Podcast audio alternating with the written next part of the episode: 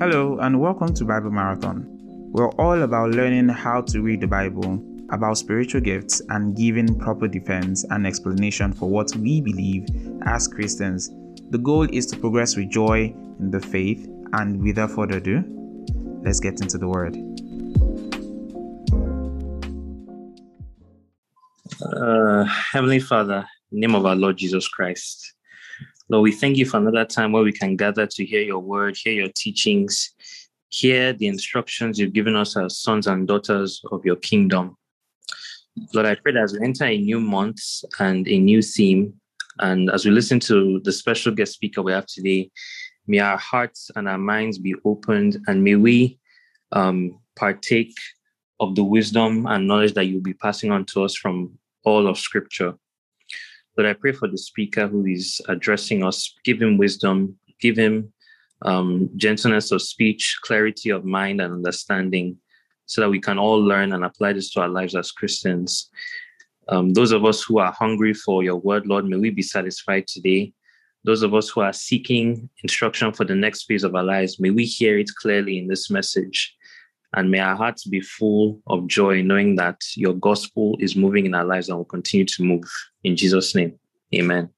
Hi, guys. How are you doing? So good to have you all here.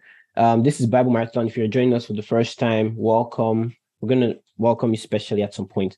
Um, but yeah, last month was beautiful. And I want to say thank you so much for everyone who has been a part of what we're doing here. Um, but we're just about to kick it up a notch, right? We still have this month, which is a very beautiful month, as you're going to see soon. We have September, we have October, we have November, and we have December.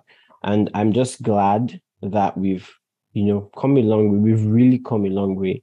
Um, one of the things that I'm most thankful for is the testimonies I keep getting um, from people who have been consistent. And what I just want to encourage you uh, to do is regardless of how you feel regardless of how difficult it might be to be consistent please try to be. Um, growth is really the result of consistency. And um, that's what god wants for us. So if you have difficulties in any way and you need help you know, to be consistent on this platform and what we do here, let us know, reach out. right? Everyone needs help um, to a degree. So I just wanted to add that real quick. All right. So we're to get started. This is a new month.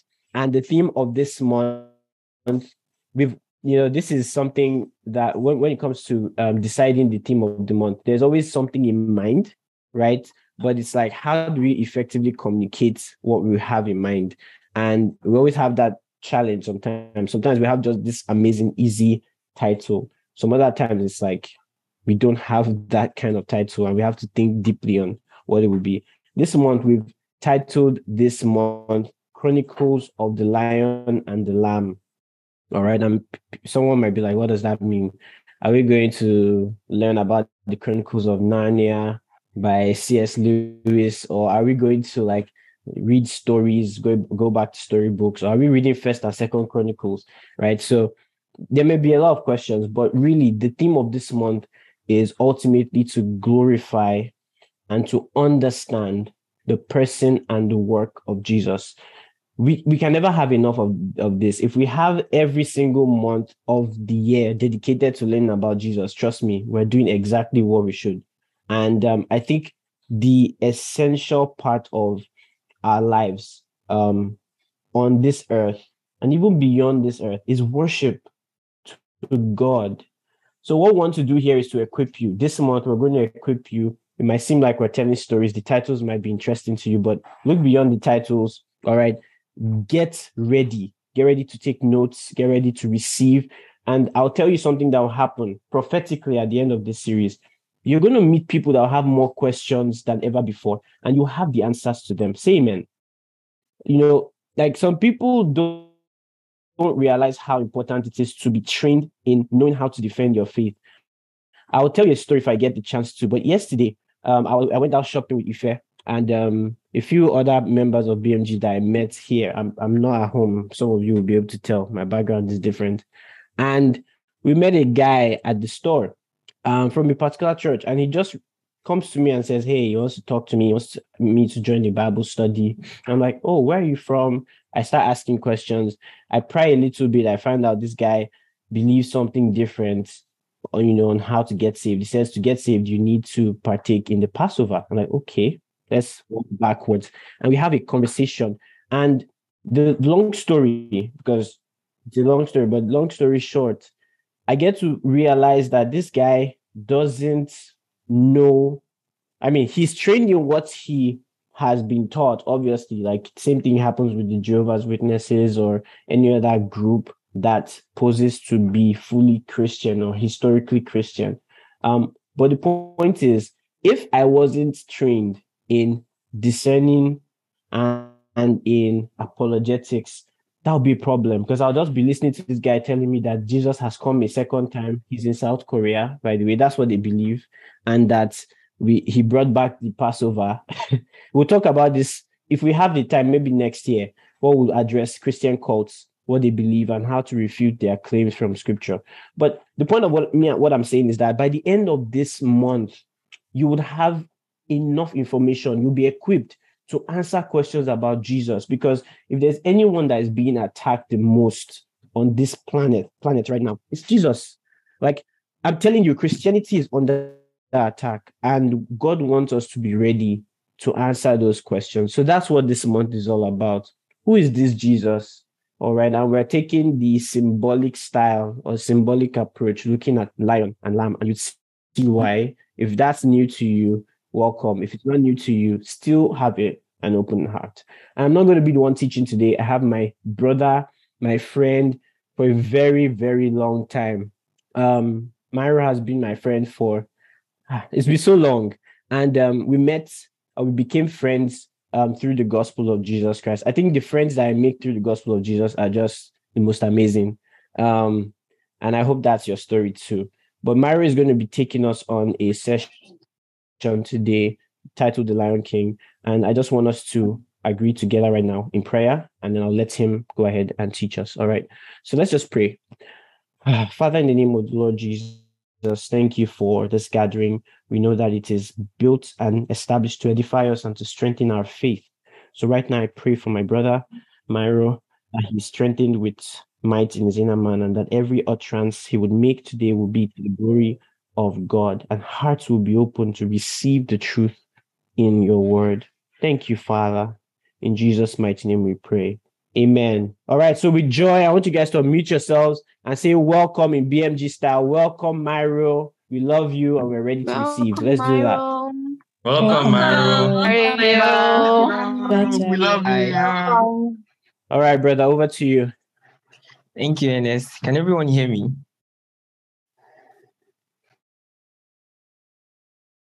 Yes, we can.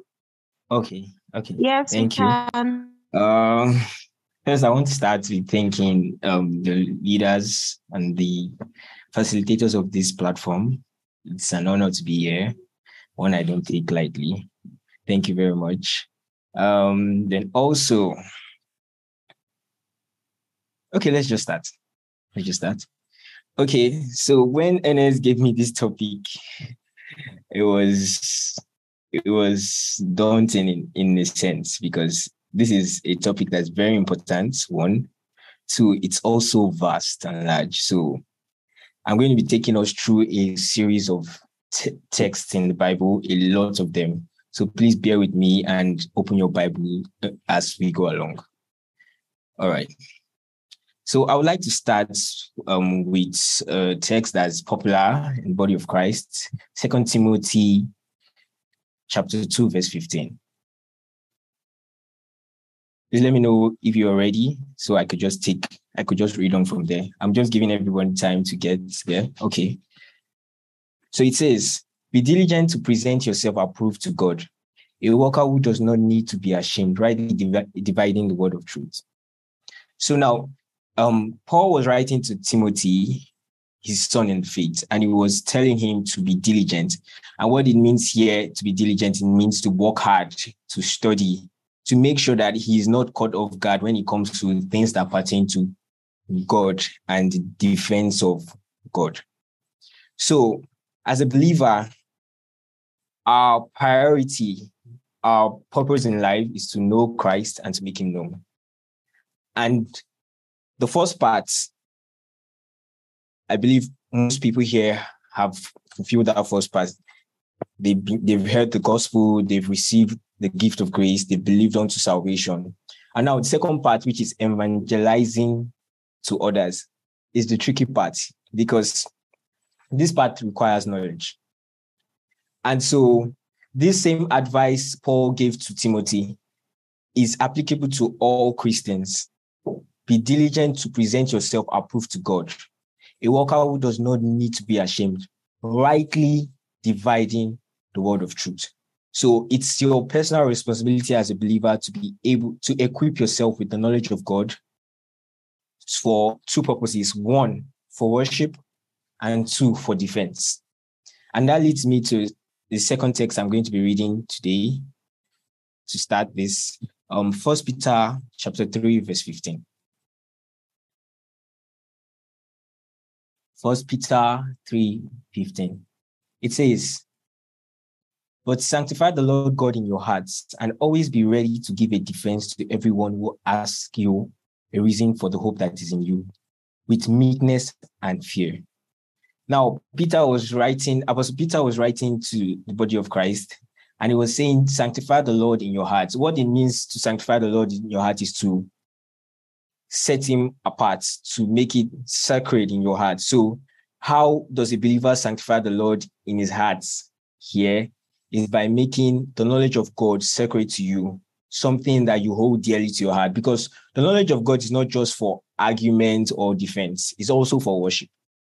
Proper theology inspires worship. That's why you see that there are some hymns that you you came across as you were growing. And right now that you have more accurate knowledge of God's word, some of those hymns hit deeply. They hit more, they're more strong to you right now. Especially my favorite is um, in Christ alone. Right? No guilt in no guilt in life, no fear in death. Those are words that, to be honest, those two lines alone can keep you in your conviction as a Christian. No guilt in life, no fear in death, because that was the purpose of God's work. That was why Jesus came to die, to make us, to present us to God holy and blameless. So, right, that's what it means to sanctify your heart, to say, to put the knowledge of Christ as sacred in your heart. And also, he now gives an instruction be ready to give a defense to everyone who asks you for a reason for the hope that is in you with meekness and fear. So, we're not just to know God, but we're to make him known, right? We it's our primary purpose that if there's anyone anywhere that we come across that has a question about God, we should be equipped enough to give that person adequate knowledge from what we know. You may not know everything, but you should be able to answer basic questions like how does a person get saved and saved and the rest. So that's the purpose of this teaching to equip you for accurate knowledge and worship because you cannot worship a God you don't know. It's just like love languages. So somebody says, I like acts of service, and then you think the person wants um can anybody give me one of the five? I can't seem to remember any other thing except acts of service. Okay. Quality time. Physical touch. Quality time. So you decide to give the person quality time, right? You sit down, you just to the person, but that person has something that they want to do, right? But they feel feel overwhelmed. So if you were, if you understood that person's love language, you could just offer or volunteer to give that person help in that area. And to be honest, that help will go further to the person than quality time with the person. So, so it is with God. You cannot worship God the way you want. You can only worship God the way He has designed for us to worship Him. So, accurate knowledge of God, of Jesus, His work, and who He is equips us for better worship and also inspires us to worship. Because the more you know Him, like the song says, the more you want to know Him. It just, it's a cycle. It keeps going, it gets better and better. Okay, so I uh like to start with this.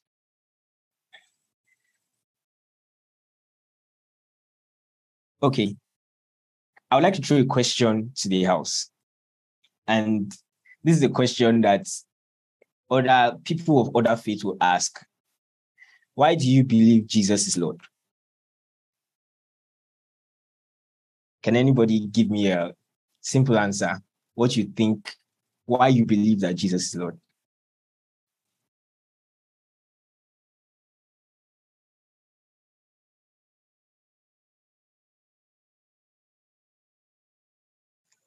I can give like two in one.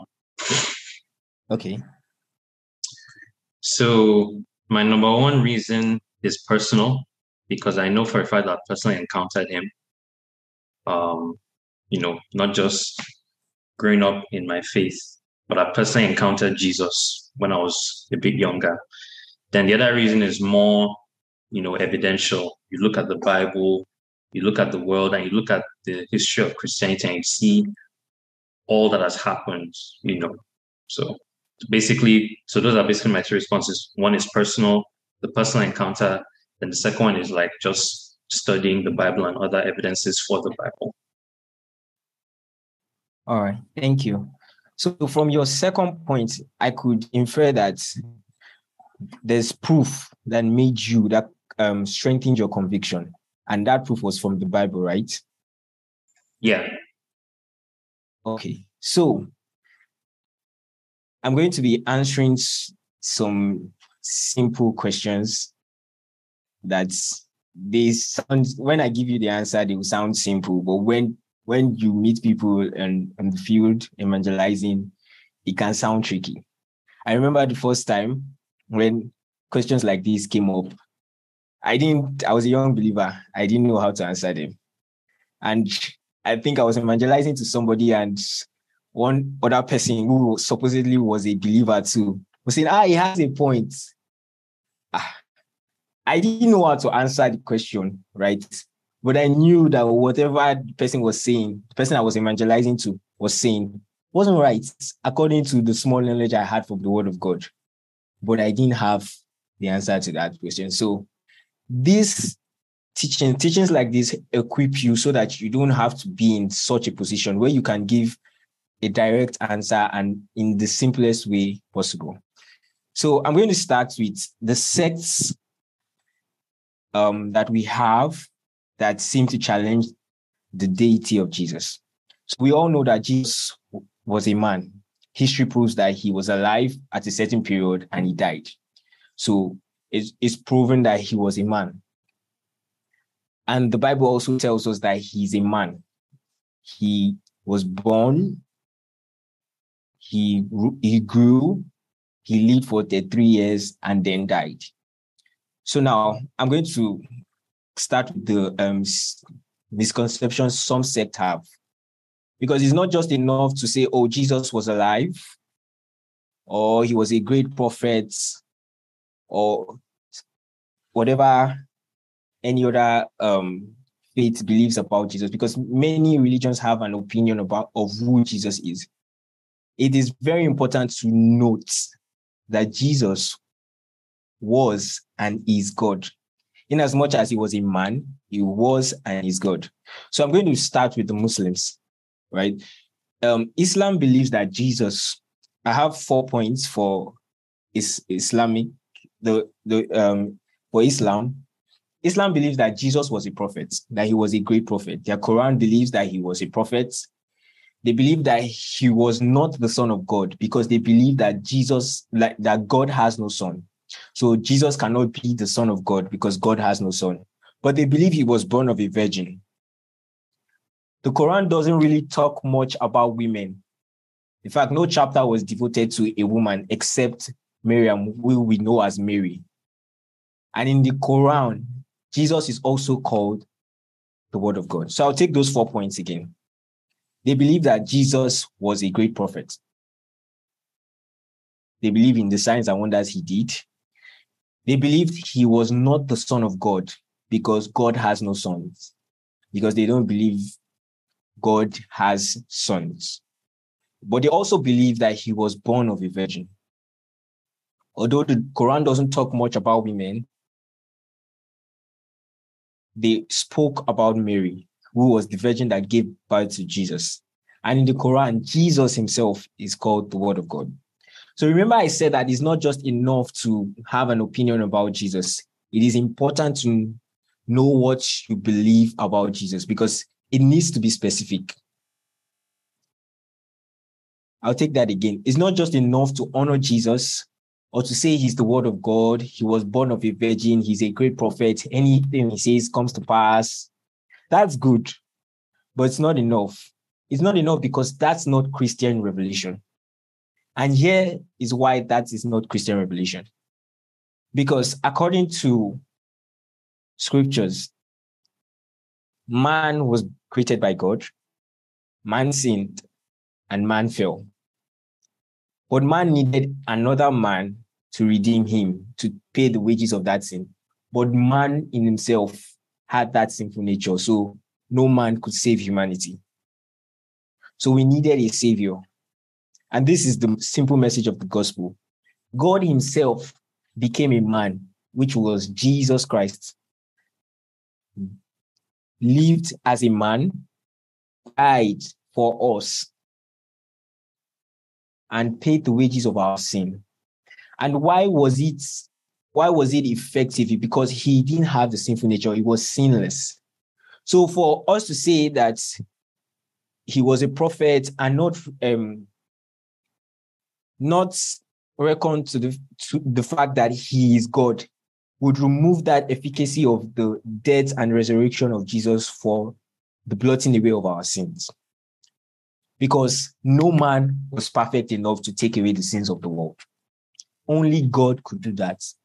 And that is why God had to come as a man. So this is why just believing is a prophet or he was born of a virgin and any other thing that is true about Jesus without the fact that Jesus is God is not enough because the crux of our salvation and Christian doctrine rests on the fact that God became a man, died as a man, took upon himself the sins of the world, and gave us his life. I hope I've not lost anyone. Please, if, I, if I've been too fast, please call me back. Are we okay up to this point? Yeah. Yeah, we're good. Yeah, we're good. All right. I'll move on. So that's where the Muslims, that's one of the things the Muslims have wrong about Jesus Christ. Um, so I'll move on to the next sect. And this sect is the Jehovah's Witness.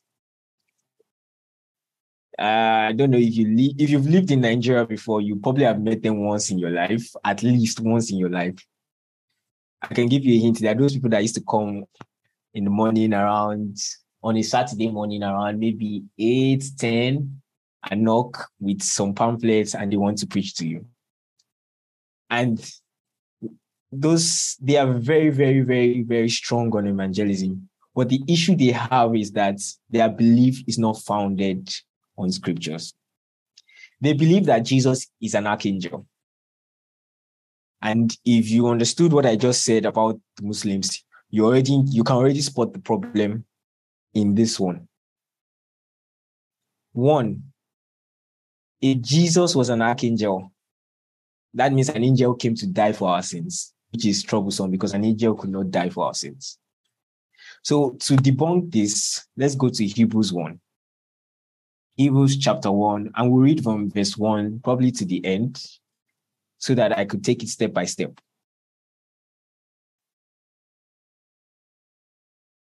So Hebrews is a very, very powerful book. If you want to defend the deity of God, of Jesus Christ, Hebrews 1, Hebrews, like the entire Hebrews, if you want to summarize it, it's it can be summarized in this sentence that Jesus is better. There was a lot of comparison between Jesus and other things, like Jesus is better than Moses, Jesus has a better covenant and promise um, he has obtained a more excellent ministry because he's the mediator of a better covenant, which was established on better promises. He was he's better than the angels. There's a lot of comparison between Jesus and other things. many of the things that the Jews believed. So the book of Hebrews was like a thesis to prove that everything they held or they understood, Jesus was either the revelation of that or he was better than that thing. So Jesus was better than Moses. Moses gave them the law.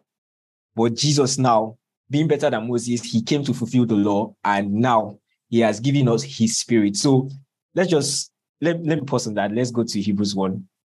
So verse 1, it says, God who at various time and in various ways spoke in time past to, to the fathers by the prophets, has in this last days spoken to us by son.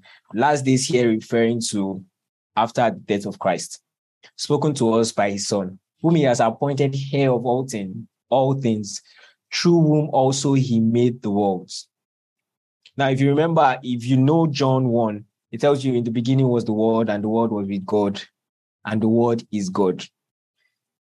Right? In the next verse, he also tells you that by the word, everything we know was created. So could you go back to verse 2? This last line say, through whom also he made the worlds. Now he's already telling you that the Son of God was the word because John already tells us. Uh, okay, Roots. Um, when we're done with Hebrews 1, you'll be able to answer that person. And I also think that their Bible too um, is a little bit tweaked. So if you're going to argue with that person about deity of Jesus, you might want to use something neutral, like just. I would also give you places that they also have in their Bible that prove that Jesus is God. So let's go on. Um, so by through whom also he made the worlds. Next verse who being the brightness of his glory and the express image of his person, and upholding all things by the word of his power. Let me just, the first two lines. He said, who being the brightness of his glory, meaning Jesus, and the express image of his person, meaning the glory of God, who nobody has ever seen before, was embodied in this person, Jesus. And the image of God, who nobody has ever comprehended before was embodied in this person, Jesus Christ. So Jesus was the full representation of God in human form. That's what these two lines tell you. And upholding all things by the word of his power, when he had by himself purged our sins, sat at the right hand of the majesty on high. Next verse. Having become so much better than the angels, so this already hints you that Jesus was not an angel because it, it tells you that he he's so much better than the angels. As he has by inheritance obtained a more excellent name than they. Next verse. For to which of the angels did he ever say, You are my son? Now, this the writer is telling is telling his audience, okay, if you think Jesus is an angel, when did God ever say to an angel, You are my son? Today have I begotten you. And again, that's that's one line. Then he's using another line to buttress what he just said. And again, I will be to him a father, and he shall be to me a son. Now, these were texts picked from the Old Testament. Next verse. That verse was a question. Now he's reconciling that question. He's saying, But when but when he, again brings the firstborn into the world, referring the firstborn here is referring to Jesus, he says, Let all the angels of God worship him. Now, angels don't worship angels. Like I've not seen where an angel worships another angel. So this tells you that Jesus himself was not an angel. And the previous verse just portrays the fact that God himself called Jesus Christ son, separating him from the classes of angels. Chapter eh, and verse 7. Verse 7. And of the angels, he says, he makes his angels spirits and his ministers a flame of fire. Next verse. But to the sons he say, but to the son he says, Your throne, O God, is forever and ever. Is a scepter of righteousness is the scepter of your kingdom. Next verse. You have loved righteousness and hated lawlessness. Therefore, God, your God, has anointed you with the oil of gladness more than your companions. Next. You, Lord. Now, remember that he said to the son, he said, he was talking about all everything he's, he was saying in the previous verse was talking about the son, how he loved righteousness and hated wickedness. So God has anointed him better than his companion. Now he's saying, You, Lord, in the beginning, the same person he was referring to, he, the son, he has called him Lord, yeah, and it's put in bold. You, Lord, in the beginning laid the foundation of the earth, and the heavens are the works of your hands. Remember, I told you in John 1, in the beginning was the Word, and the Word was with God, and the Word was God. Jesus was that Word. And that was that's what he's referring here. He has told, he has joined that um, previous verse to this one, referring to the Son and calling the Son Lord in this verse, and telling us that in the beginning, the foundation of the earth and the heavens are the works of the hands of the Son, the Word of God. Next. They will perish, but you will remain. And they will all grow old like a garment. Next verse. Like a cloak, like a cloak, you will fold them up and they will be changed. But you are the same, and your years will not fail. And the last verse. But to which of the angels has he ever said, Sit at my right hand till I make your enemies your footstool? And if you if you're someone who knows a little bit about prophecy, when David was giving prophecy, David wrote some of the Psalms, and some of the Psalms were prophecies that they were um the word is messianic prophecy. There were prophecies about the Messiah. And this was one of them. This was God telling Jesus, it was like it's a prophecy of the finished work of Christ. Sit at my right hand, which was a place of authority, till I make your enemies your footstool. Next verse. Are they not all ministering spirits sent for? So now he's talking about angels. In the previous verse, he said, Which of the angels did he tell this? Meaning that he didn't tell any angel that. Now he's talking about the angels. Are they not all ministering spirits sent forth to minister for those who will inherit salvation? Meaning, this verse is telling us that angels are servants to those who have inherited salvation, to you and I. They are to minister for us. That's why he says, Are they not all ministering spirits sent forth to minister for those who will inherit salvation? Meaning that Jesus is not an angel. Jesus had specific prophecies that specify that he is the Son. He will be and he is the Son of God. So that's the summary of Hebrews 1. Let me so that you can use the entire Hebrews 1 to debunk the fact that Jesus was an angel. Verse 7 and 8 clears it up. Verse 1 to 6 tells us that he is somebody who commands the worship of angel. The fact that he's son does not mean that he's not God. Right? And although Hebrews is not explicit, about that he is God, but he gives you the hint that he was, if you know something about John 1, you know that he's the word. And it was by the word that the worlds were created. The world meaning everything we see, the universe was created. And for him to be the one that created, for the son to be referred to be the as the one that created the world, he has to be the word of God. And if he's the word of God, Hebrew 1 tells and John 1 tells us that he is God. So the issue people have with, oh, how can he be the son of God and be God at the same time is because we have a modern definition of what the word son means. And I'm going to clear up that definition later on down in this. So the next thing I would like to talk about is Jesus asked his disciples, Who do men say I am?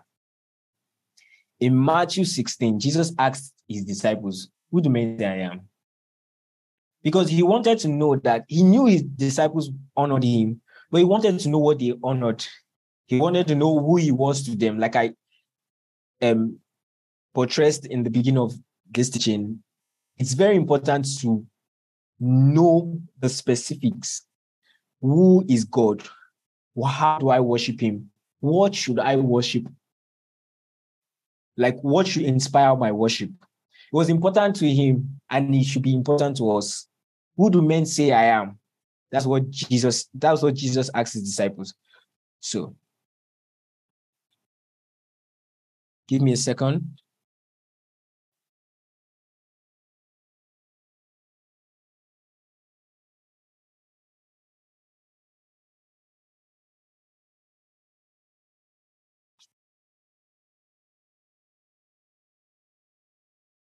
Okay, Matthew 16 from verse 13. And when Jesus came into the region of Caesarea Philippi, he asked his disciples, Who do men say I, that I am? Who do men say, sorry, back to the previous verse. Who do men say that I, the Son of Man, am? So they said, some say John, John the Baptist, some say Elijah, and others Jeremiah or one of the prophets. So from this verse, you can already see that he was already put, they were already putting him in the classes of prophets. He's a great man, he's a miracle worker. But in their mind, he was just a prophet. He said to them, But who do you say that I am? Next verse. Simon Peter answered and said, You are Christ, the Son of the living God. Next verse. Jesus answered him, answered and said to him, Blessed are you, Simon Barjona, for flesh and blood has not revealed this to you, but my Father who is in heaven. Now, note that they were putting him in the classes of prophets, which was to a Jew, that was a great thing, meaning you were a miracle worker, you were somebody who God spoke to and through directly. But that was not enough because that's not supposed to be Christian revelation, like I said in the beginning. You need to know that Jesus is God and that it was God who became a man and died for your sin. Because it is very important, because no man is perfect enough to die for the sins of others or for the sins of the world. God had to be the lamb, the sacrificial lamb for the sins of the world. So once you remove that deity from Jesus, you have in a way, broken the foundation of Christianity, of our faith. Because if he's not God, it means his death was, his sacrifice was not perfect. It means he was just a man. Okay, so that clears that up. So the next section is something titled Following the Signals. Now, this is um these were the subtle forms Jesus was expressing or hinting to those around him, the Jews, that he was God. And just like um, a modern day example would be um, a guy likes a girl, right? The girl likes him back, but the girl doesn't want to be forward. So he's trying to give hints that he, she likes him. Now, if you were like me, who was clueless until God changed my story, you wouldn't have picked, picked those hints up. And that's the same thing that happened to the Jews here. They weren't picking up the hints that Jesus was giving about his sonship. I don't know why somebody's laughing in the comments, but glory be to God. Right? So, Jesus sometimes, especially when the Pharisees came and were interrogating him, he didn't give direct answers. He gave subtle hints, subtle hints. Like when they said, um, give us a sign, he said, No sign shall be given unto you except the sign of the prophet Jonah. Right? And he was talking about his death that time because Jonah was in the belly of the fish for three days and three nights, meaning that Jonah died. In case you don't, you didn't know that, but that's the topic another day. So that's why Jesus used that analogy because he didn't want to be direct.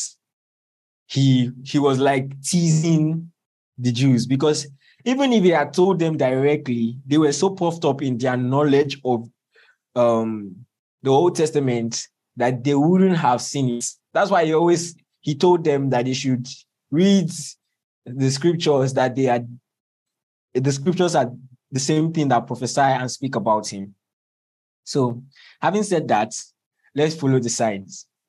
If you read the Gospels, especially if you study the communication of Jesus, you would I have one of two conc- conc- conclusions. One, this man has to be God. Or number two, he's a fraud.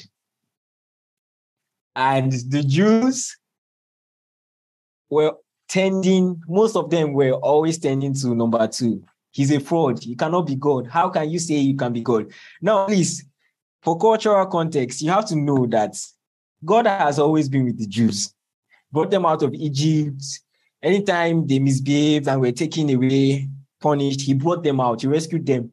He like he has been the only like he has been their rock and foundation in quotes. He's the one they cry to and get rescued by. So God is God. And they were the only people like set of people that were called call, called God's own. So they were holding these things very sacred. So for you as a man to come and say you are God, ah, it was a hard thing to swallow, to be honest. A very hard thing to swallow. So their rage was understandable because one, they didn't have the eyes of revelation to see that God decided about him coming as a man. So that sacredness they gave to God, although some of them were hypocritical, that sacredness they gave to God was the same thing that fueled their rage against how can a man tell me that he's the same with God? And we know that the scripture said that God was, Jesus did not count being equal with God robbery, that he let that go. He let go of those privileges to become a man that he could die for our sins. So that scripture already tells us that he was God. But to the Jews, it was a hard thing to swallow. You cannot be God. You are a man. We can see you. We know where you live. We know how you, we know when you were born. We know your father and your mother. So how can you be God? So that was the issue they had. So the way Jesus spoke, it would have been wrong for a prophet to speak like that. It would have been wrong for, um, for example, for Prophet Isaiah to say, You have heard that it was written, so, so, and so, but I say. So it's like saying, um, the president of a nation says, the president of a nation gives a law. Let's say in a um in a government setting where the president's word is final say. It's not dem- democratic. So the president gives a word, a, a law, and then somebody else comes and say, "Oh, it is written in our law in this country that blah blah blah blah blah blah." But I'm saying that this is a better way, and this is what we must take. You know there will be reactions towards that because who are you to override the authority of, of the president? That's what was happening here. Who are you to overwrite the sayings that God gave Moses? Who are you to say, Moses said this, but I say this? For you to override the holy scripture that was given through Moses, you have to be higher than Moses. And Moses was very revered in their culture because Moses was had direct communication with God.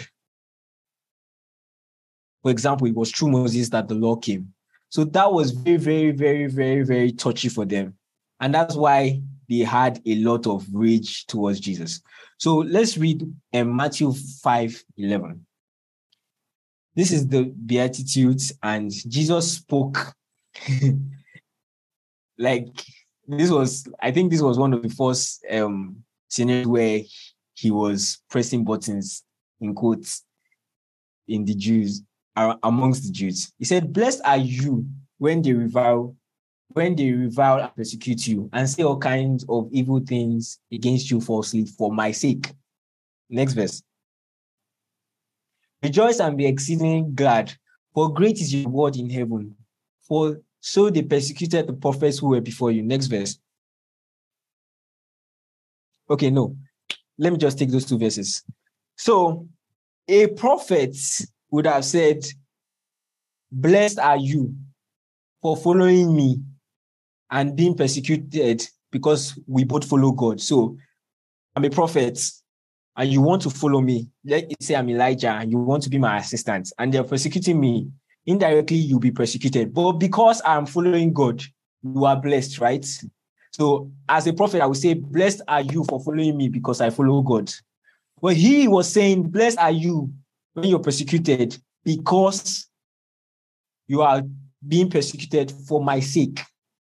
And in the old in the Old Testament, it was prophets who were persecuted because they were speaking for God. Let's take an example. First King 18, verse 2. First Kings 18, verse 22.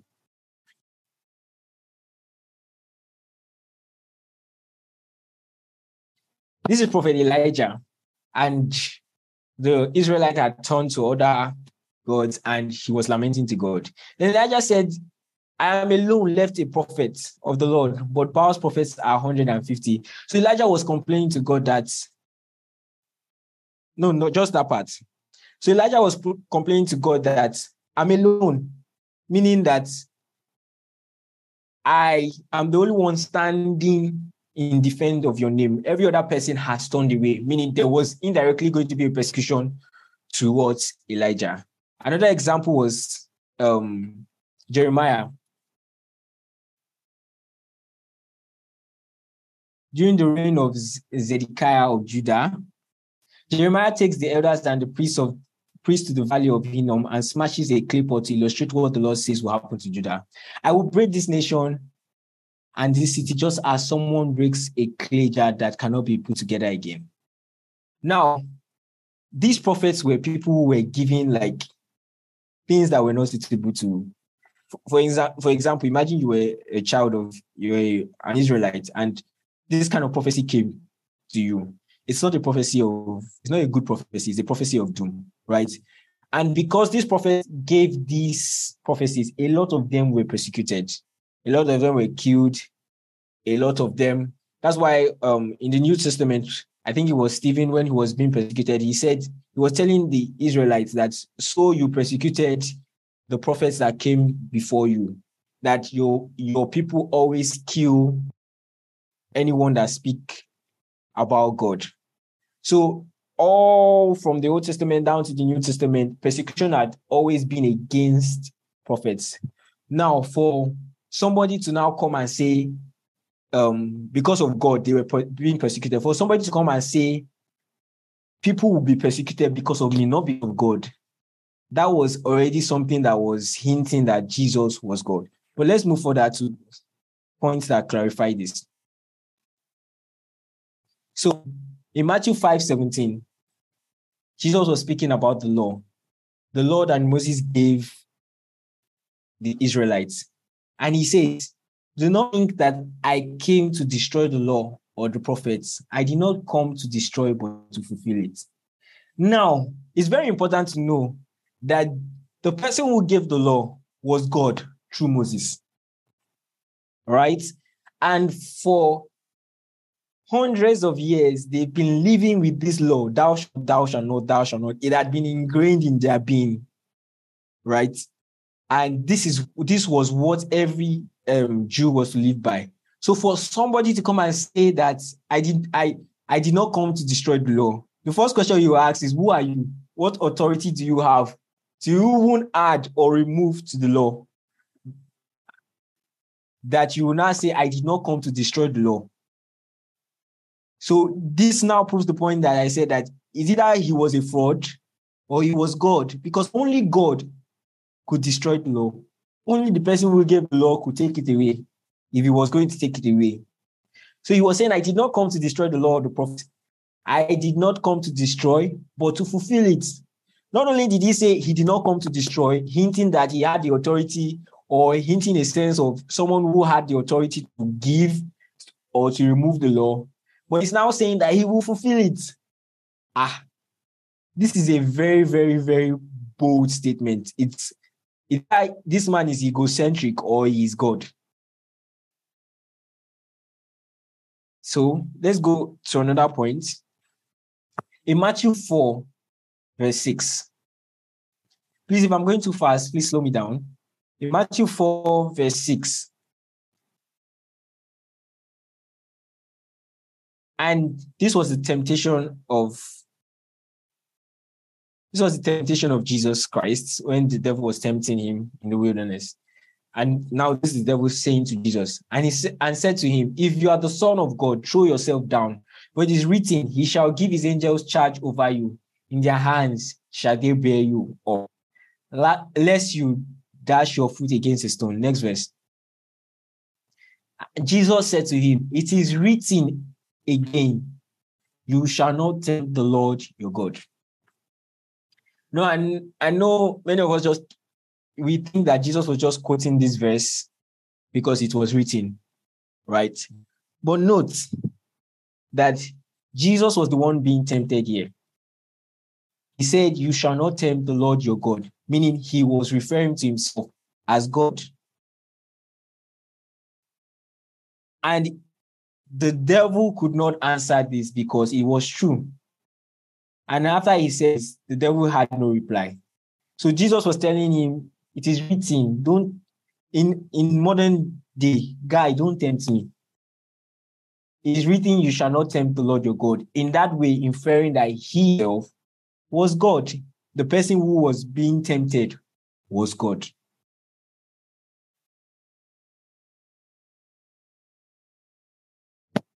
Another scripture was Matthew Matthew 7, verse 21. Okay, this is um wait, sorry. Matthew 7, 21. Yeah. Not everyone who says to me, Lord, Lord, shall enter the kingdom of heaven. Not everyone who says to me, Who are you, Jesus? Lord, Lord, shall enter the kingdom of heaven, but he was the will of my Father. This is already hinting again that Jesus had authority over who makes heaven and who doesn't. Because is either that or he was a fraud. Because this statement is too egotistical for a man to say. Not everyone who says to me, Lord, Lord, shall enter the kingdom of heaven. Is either you have the authority to make, to make, to give people access to heaven, but you don't.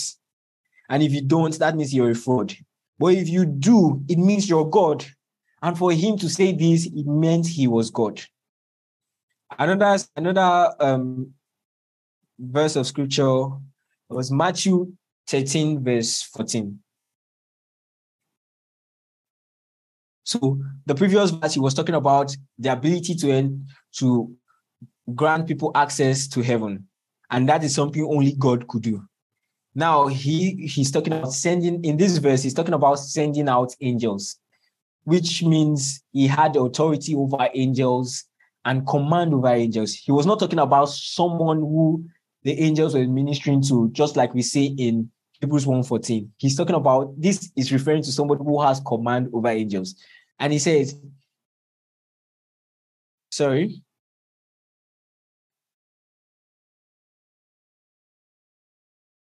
Sorry, 41, not not 14, 41.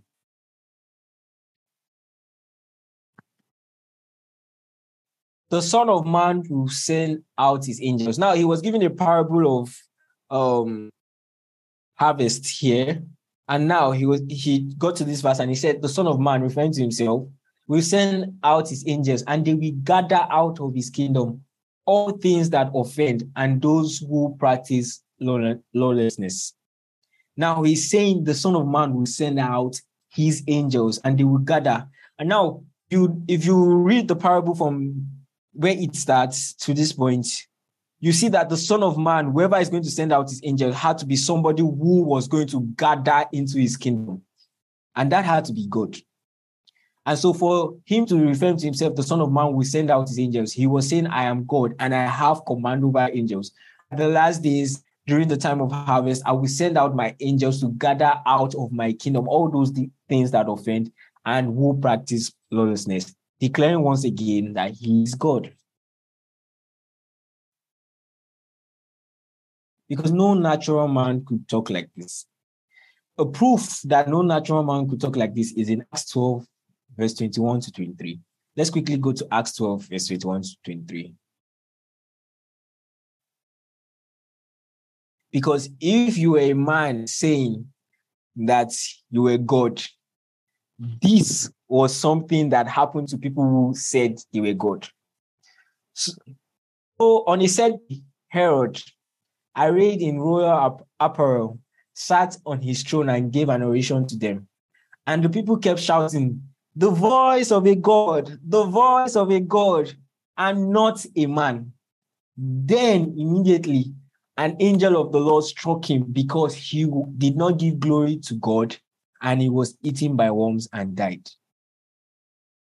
So, if he, Jesus, was a man and not God, and was making these statements hinting that he was God, indirectly and directly declaring to the Jews that he was God, something like this would have happened to him because he was put himself in a position equal to God which no man should. Because that's one thing about the holiness of God. It's God is the only one that is that holy. And for a man to want to put himself in the standard of God, it can't happen. That's what happened to Herod here. So if Jesus was not God, these two, something like this would have happened. So that's proof that Jesus was God. He could make all these bold, bold statements without any repercussions. Then let's go to the I am statements. Now, this is in the book of John. So Jesus made a lot of statements about himself. I am the bread of life. Statements like, I am the light of the world. I am the way, the truth, and the life. I am the resurrection and the life. And these are statements you could only make if you were truly those things. The bread of life meaning you were the one who gives life, and only God gave life. It was God who created man, and it was God who could give man life. I'm the light of the world. I'm the way, the truth, and the life. These are bold statements that only God can make. No man, before and after Jesus, has made these statements. So let's open John 635. Ah, wow. Okay, I'm going to rush the remaining parts. So let me just give the um Bible verses for this. I'm the bread of life, John 6 35. And Jesus said, I am the bread of life. He who comes to me shall never hunger, believes in me shall never thirst. Meaning he could satisfy, and only God can satisfy. Next is, I am the light of the world, John 8 12.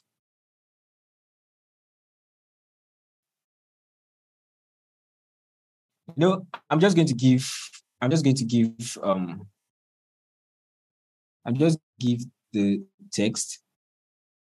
Sorry, give me a second. John 8, 12, I am the light of the world. I am the way, the truth, and the life. John 14, 6 to 7. John 14, 6 to 7. I'm the resurrection, and I'm the resurrection and the life. John 11, verse 25. So now I'm moving on to the Another example, the young rich ruler. This, we all know the story of the young rich ruler. He came to Jesus and said, okay, what can I do to be, to, to attain righteousness and the rest?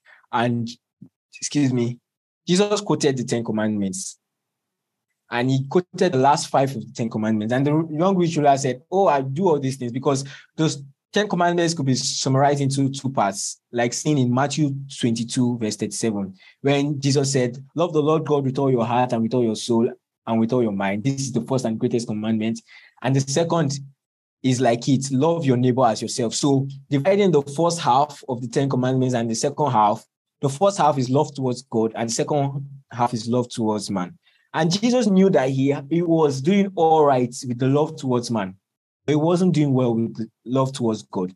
So Jesus, instead of Jesus quoting the five, the first five commandments, he told him, he summarized it and said, Sell all you have and follow me. And this was indirectly saying, Follow me because I am God. Remember, the first five commandments are love towards God. So for Jesus to say, Sell all you have and follow me, he's saying, Love nothing else except me. Let me be your sole treasure. That's one thing that you love. So that was hinting that he was, that's why the young rich ruler was sad because he didn't have perfect love towards God. So Jesus is called Savior. This is another point. Jesus is called Savior. In Acts 13 23, from the descendants of man, according to this promise, God has brought a Savior, Jesus. That the apostles were putting the word Savior and Jesus, they were referring to Jesus as a Savior. In Luke 2, verse 11, for today in the city of David, there has been born for you a Savior who is Christ the Lord. So in prophecy, Jesus was going to come and save sin, save man from his sin. That is why he was called Savior. And we all see that the word Savior and Lord and Jesus were put side by side.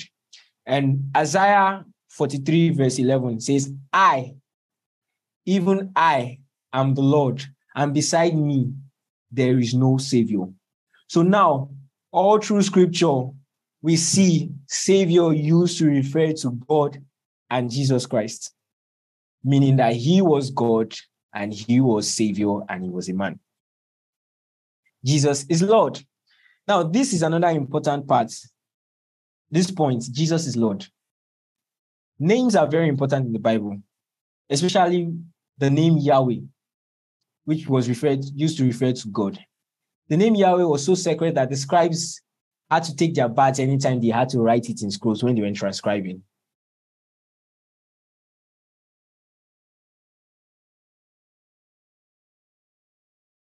Okay, let me go on.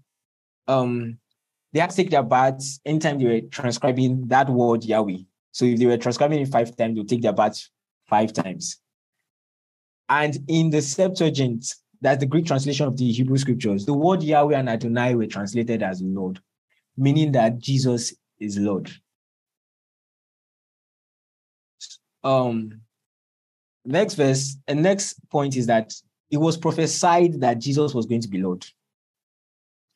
In Jeremiah 23, verse 5, Behold, the days are coming, says the Lord, that I will raise to David a branch of righteousness, a king shall reign and prosper, and execute judgment and righteousness in the earth.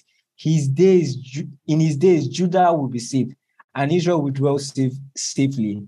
Now, this is his name, by which he will be called the Lord our righteousness. And we know that this prophecy was talking about Jesus. So this last verse was written in bold to emphasize that he will be called the Lord our righteousness. The word Lord was already prophesied way back as far as when Jeremiah prophesied. So before the birth of Jesus, he was already said that he was going to be Lord. The next um, point is when people were inspired by um, the Spirit and they spoke about the Lordship of Jesus Christ. An example of this is Mary when she visited um, Elizabeth, when Mary visited her in Luke 1, verse 41. And it happened when Elizabeth heard the gathering of the greeting of Mary, that the baby leaped in her womb. And Elizabeth was filled with the Holy Spirit.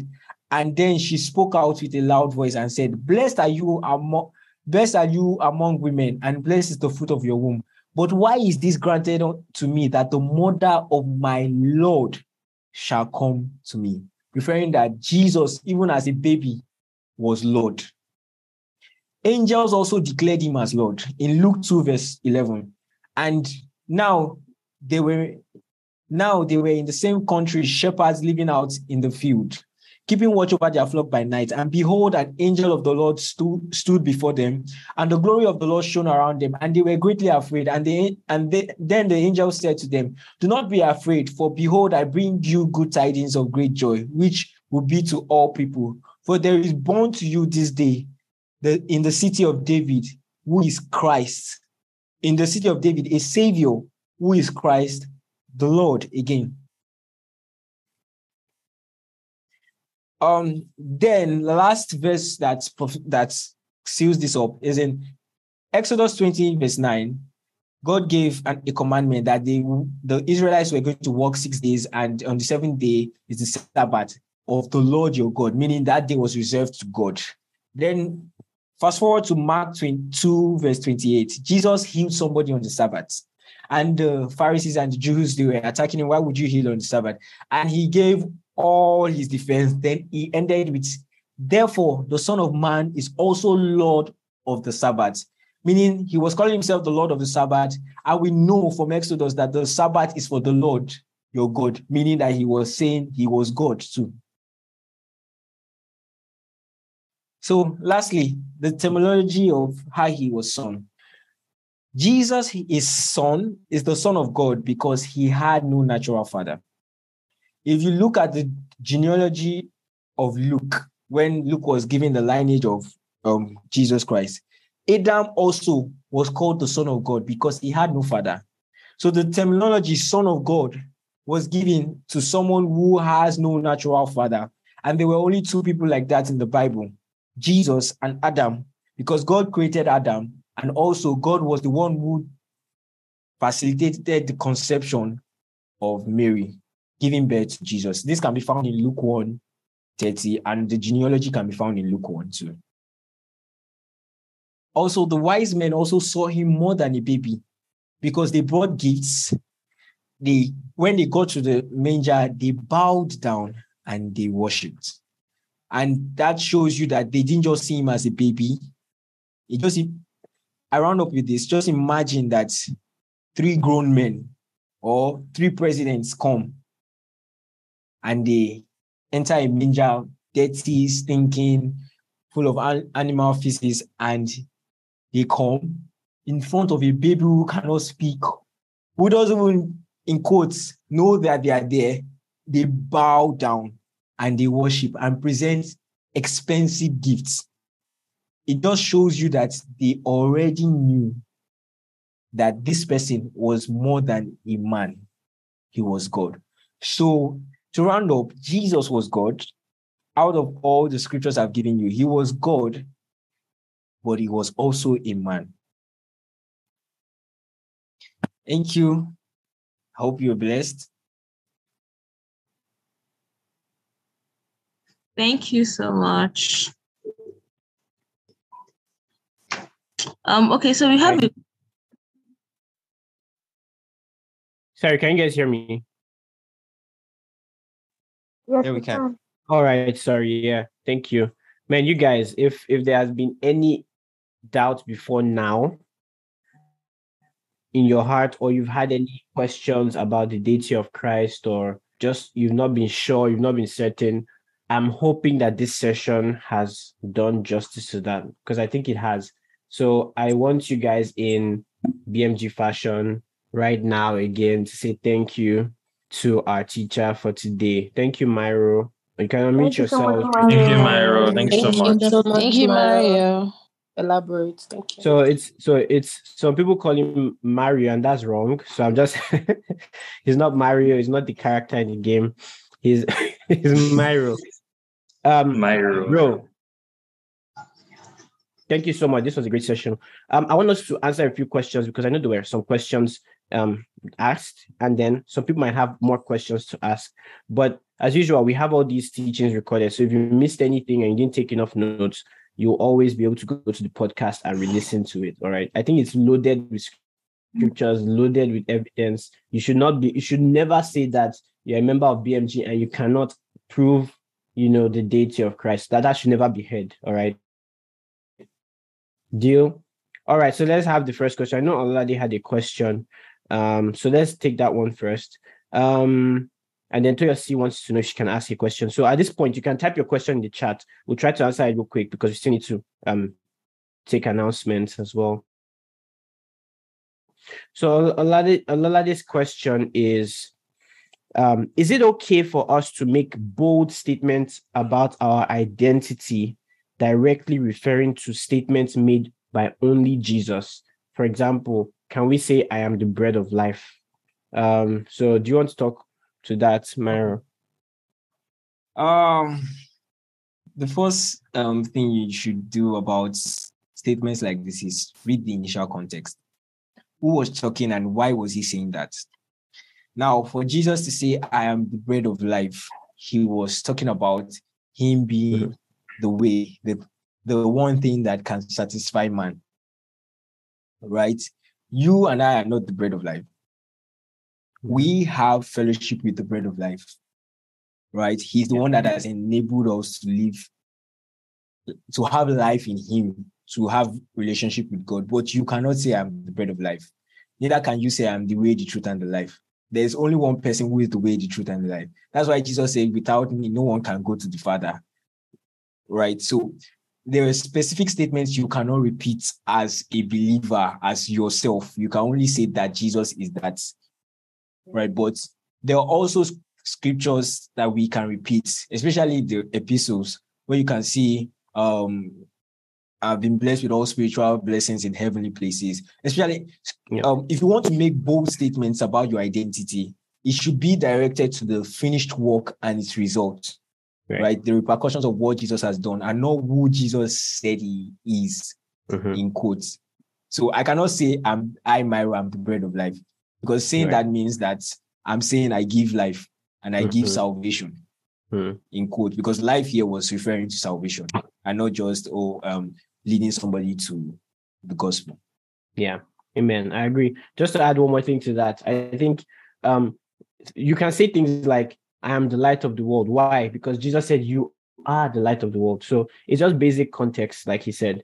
Um, at the same time, um, you need to also remember that um, what what you say is super important, and um, and uh, even though it's important, how you say it too is important. What is on in your mind when you say it because a lot of times it's not just the words but the you know the motive and the attitude behind what you're saying so thank you so much for that um this second question uh, um is from toyosi. Toyosi says why was he called the son of man? So i have a short answer.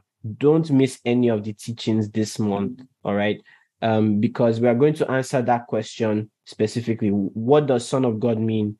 What does son of man mean? All these things in scripture. But just to give you a little teaser uh, the son of man is a prophetic term to refer to jesus who would come and save um, the son of god has another meaning it means do, he does not have a human origin all right so for example adam is called son of god jesus himself is also called son of god in the scriptures so it has a different meaning but what you need to remember is like I said, don't miss anything. Don't miss any of the sessions.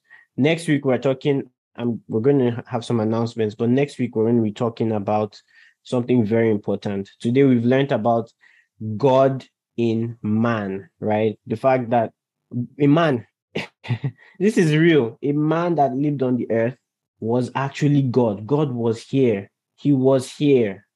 That's a big thing. All right, very big deal. Let's, but next week, we're gonna learn. Yeah. Last thing to what you sure. said. So, um, because I was rushing, I didn't read my last point, and that was Isaiah seven verse fourteen. That buttresses what you just said now. Um, it says, "Therefore, the Lord Himself will give you a sign. Behold, the virgin shall conceive and bear a son, and and shall call his name Emmanuel." Now, the name Emmanuel here means literally God with us. It doesn't right. mean the presence of God or um, the backing of God, because God had always been with the Israelites. Like Moses said, right. you don't go, if you don't go with us, we won't go. So God had been with them all throughout. But Emmanuel was a specific term referring to the fact that God was going to be a man and he was going to walk among the Israelites. God with us. That's what it means, literally. God with us. Yeah, thanks for sharing that. Um, and if you've been a BMG member for a while, you probably know that as well. There's um, one more question. The question is Can this world be called holy because God was once, or because God once lived here? Okay, this is a good question because last month our teaching series was the whole like was Hagios, holiness, right? We talked about the holiness of God and all of those things. So that's a very brilliant question. Um, so remember in in defining what holiness is we said something is holy when god declares it holy so i think specifically the ground was declared holy uh, the holy ground right in exodus because god deemed it so. The articles of worship in the temple were deemed or called holy because god said it it was. God called us holy but we don't have any specific scripture where god calls the earth holy. So that's the that's the best way i'll answer that question. Um, there is actually a prophecy that everything will be brought back under the authority of God because of what Christ has done. And at that point, all things will now be declared holy in the practical sense that they all belong to God. It's always belonged to God, but in the full sense of redemption, everything will be under um, the authority of Christ, and then Christ would be under the authority of God. That's just a um, a teaching, First Corinthians 15 29 all right. So, but that's that's that's the answer I would give. It doesn't mean everything is holy. Um, God has to declare everything holy. All right. Again, thank you so much, Mairo. That was an amazing session, and um, we'd love to hopefully have you on this platform again and again. All right. Welcome. Thank you, everybody. See you guys.